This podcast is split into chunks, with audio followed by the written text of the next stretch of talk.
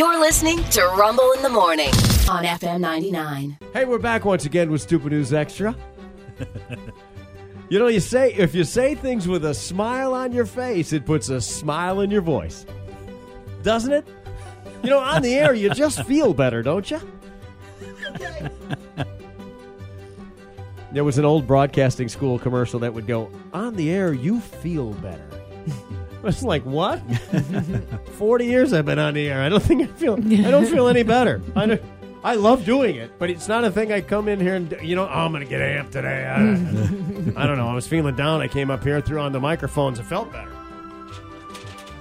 Seeing my friends and their happy faces makes me feel Oh, yeah. Y'all making me laugh. Hearing happy music, laughing with my friends. there you go. Did- Today is World Radio Day. We might as well celebrate it by giving you the time and the temperature. Here we go. A Russian man was recently arrested. This is stupid news extra, by the way.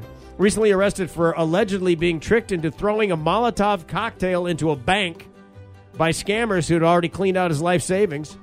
You know, it's one thing to trick me into my life savings, but to get me to actually destroy the bank that they used to be in, that is, you are persuasive. You are quite a talker. How do what? You know, Mary and I went to the wine festival, the Cova Wine Festival on Sunday, and the first booth we stopped at, the wine was reasonably good, but the girl selling it was like a pro. Yeah. Uh, yeah, it's like, what carnival did you come from? Because I'm buying everything I you will got. take three. I want them all. Now. My God, this is good. And then she had you start chucking Molotov cocktails. I know, at financial institutions. Very weird on a Sunday. But yeah. Just thinking, ah, that's sales. A few days ago, police arrested this 48 year old guy for allegedly throwing a uh, Molotov cocktail into a bank branch in Moscow. Bank employees were able to uh, put out the flames before the firefighters arrived. Police quickly identified and detained the perpetrator. Far from an open and shut case because they went into he went in to explain that someone had scammed him out of all of his dough. Over a number of days, the man transferred all of his financial savings, around $20,000, into several accounts provided by the alleged bank representatives. They represented themselves as working for the bank. right. But they did not, Rick, and it's not the bank's fault. Yes.